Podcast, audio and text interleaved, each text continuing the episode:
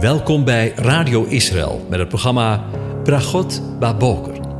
Een kort ochtendprogramma waarin een gedeelte uit de Bijbel wordt gelezen en besproken. Met Bragot Baboker wensen onze luisteraars zegeningen in de ochtend. Presentator is Kees van de Vlist.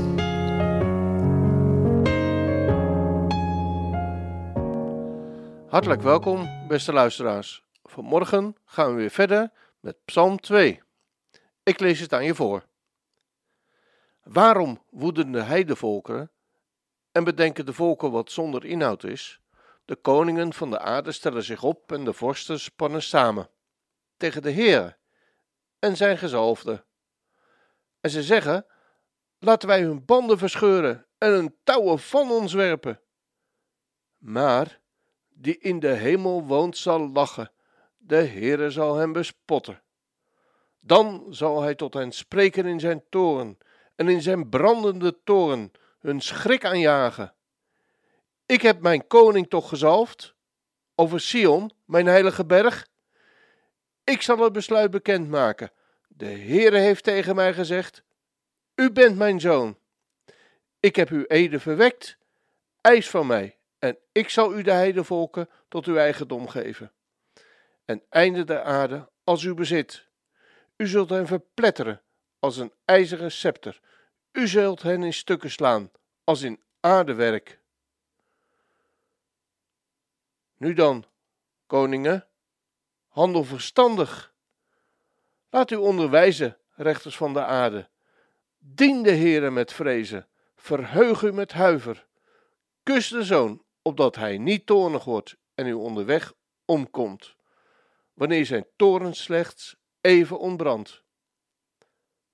Wel gelukzalig alle die tot hem de toevlucht nemen. Tot zover. Over de wereld gesproken. Nadat we gisteren hebben stilgestaan bij de invulling en verwijzingen in de psalm in het Nieuwe Testament, willen we vandaag een begin maken met de meer inhoudelijke kant van de psalm. Vandaag willen we stilstaan bij de eerste drie versen van de psalm.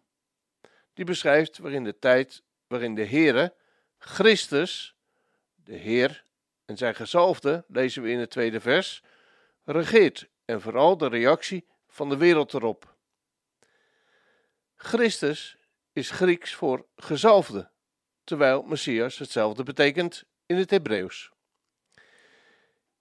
In de schrift is de gezalfde de koning of de hoge priester, in dit geval de koning die namens God regeert. Maar we hebben het Nieuwe Testament nodig om te begrijpen dat het hier gaat over het toekomstige vrederijk en niet over een willekeurige koning in het Eerste Testament. In de psalm lezen we een situatie waarin alle volken zich verenigen in de strijd tegen God en de Messias. Ze hebben besloten dat zij niet door God en zijn zoon geregeerd willen worden. Daarmee is deze psalm dus niet zomaar een verhaal uit de geschiedenis, maar is de psalm in de dagen die wij nu beleven uiterst actueel. Je zou als het ware de krant ernaast kunnen leggen. David, de schrijver van de psalm, volgens Handelingen 4 vers 25 en 26, zag bij wijze van spreken niet alleen al de verwerping van Yeshua, Jezus de Messias eeuwen later, zoals we lezen in de brieven van de apostelen, maar hij voorzag als profeet ook al de dagen waarin wij nu, anno 2020, leven. Psalm 2 bestaat uit vier gedeelten.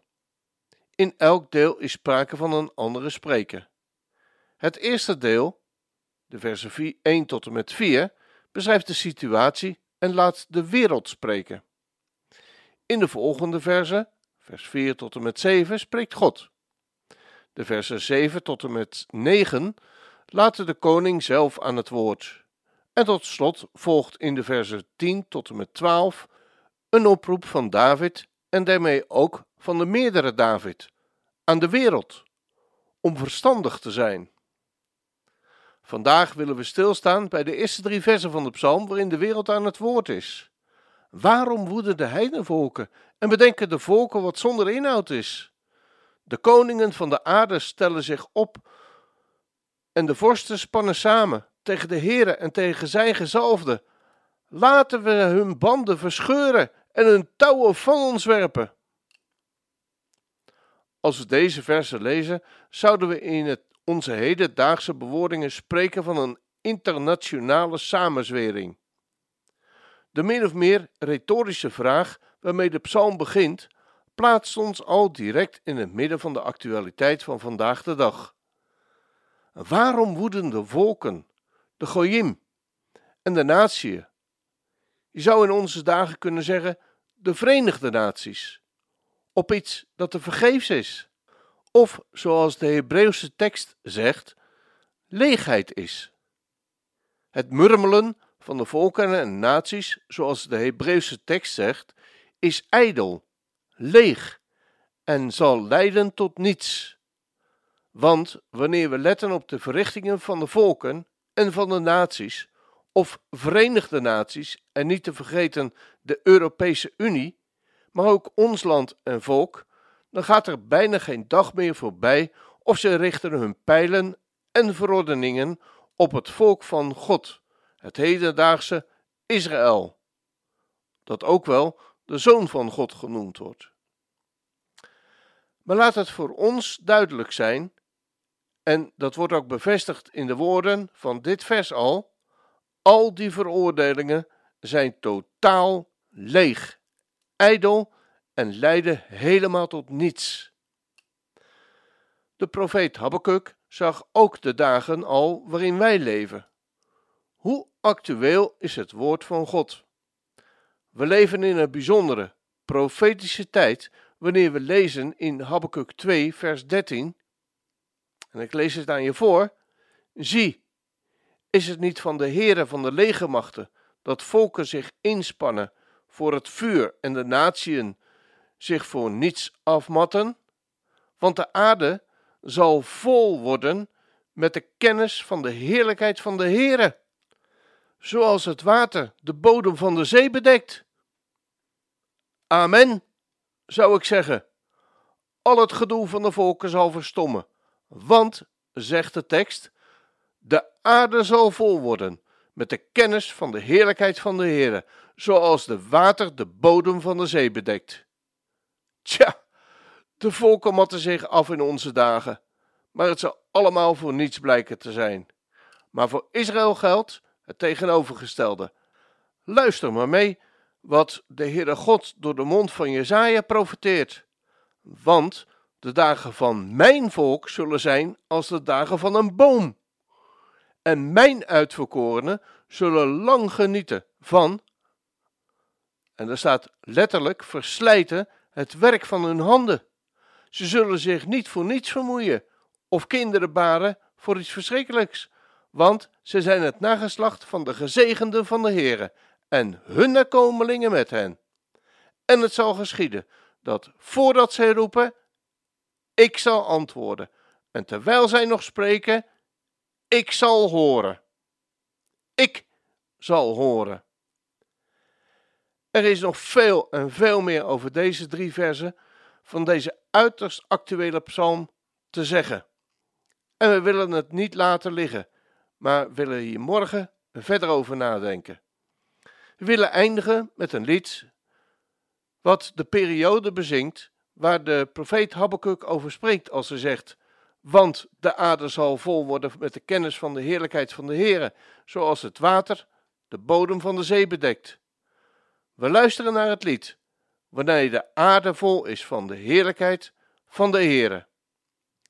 En de tekst van het lied is als volgt: Wereldrijken vallen om, maar God, de Heer, zit op zijn troon. Jezus regeert, de Zoon ontvangt de heerschappij. Voor eeuwig duurt zijn koninkrijk. Jezus regeert. Wij verklaren dat uw koninkrijk komt. Wij verklaren, u bent de koning en heer. De aarde is vol van uw glorie. De hemel verkondigt uw eer. De volken zijn vol van verwondering. Heilig bent u, Heer. Heilig bent u, Heer. God van glorie, God van macht, zend uw waarheid en uw kracht. Schijn met uw licht, laat uw glorie stromen, Heer, zoals het water van de zee. Schijn met uw licht. Wij verklaren dat uw koninkrijk komt. Wij verklaren dat u koning en heer bent. De aarde is vol van uw glorie. De hemel verkondigt uw eer. De volken zijn vol van verwondering. Heilig bent u, Heer. Heilig bent u, Heer. Heilig, heilig is de Heer, Almachtig. We gaan luisteren naar het lied.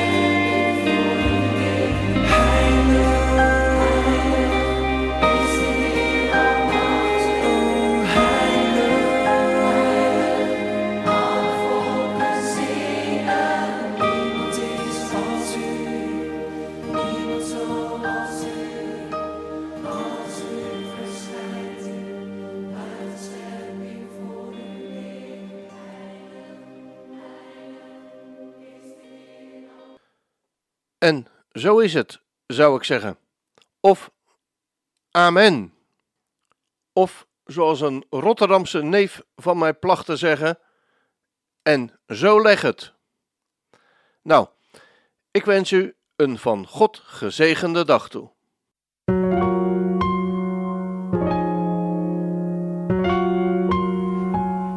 U hebt geluisterd naar het programma Bragot Baboker. Een kort ochtendprogramma waarin een gedeelte uit de Bijbel wordt gelezen en besproken. Wilt u het programma nog eens naluisteren, dan kan dat. Ga naar radioisrael.nl en klik onder het kopje radio op Uitzending gemist.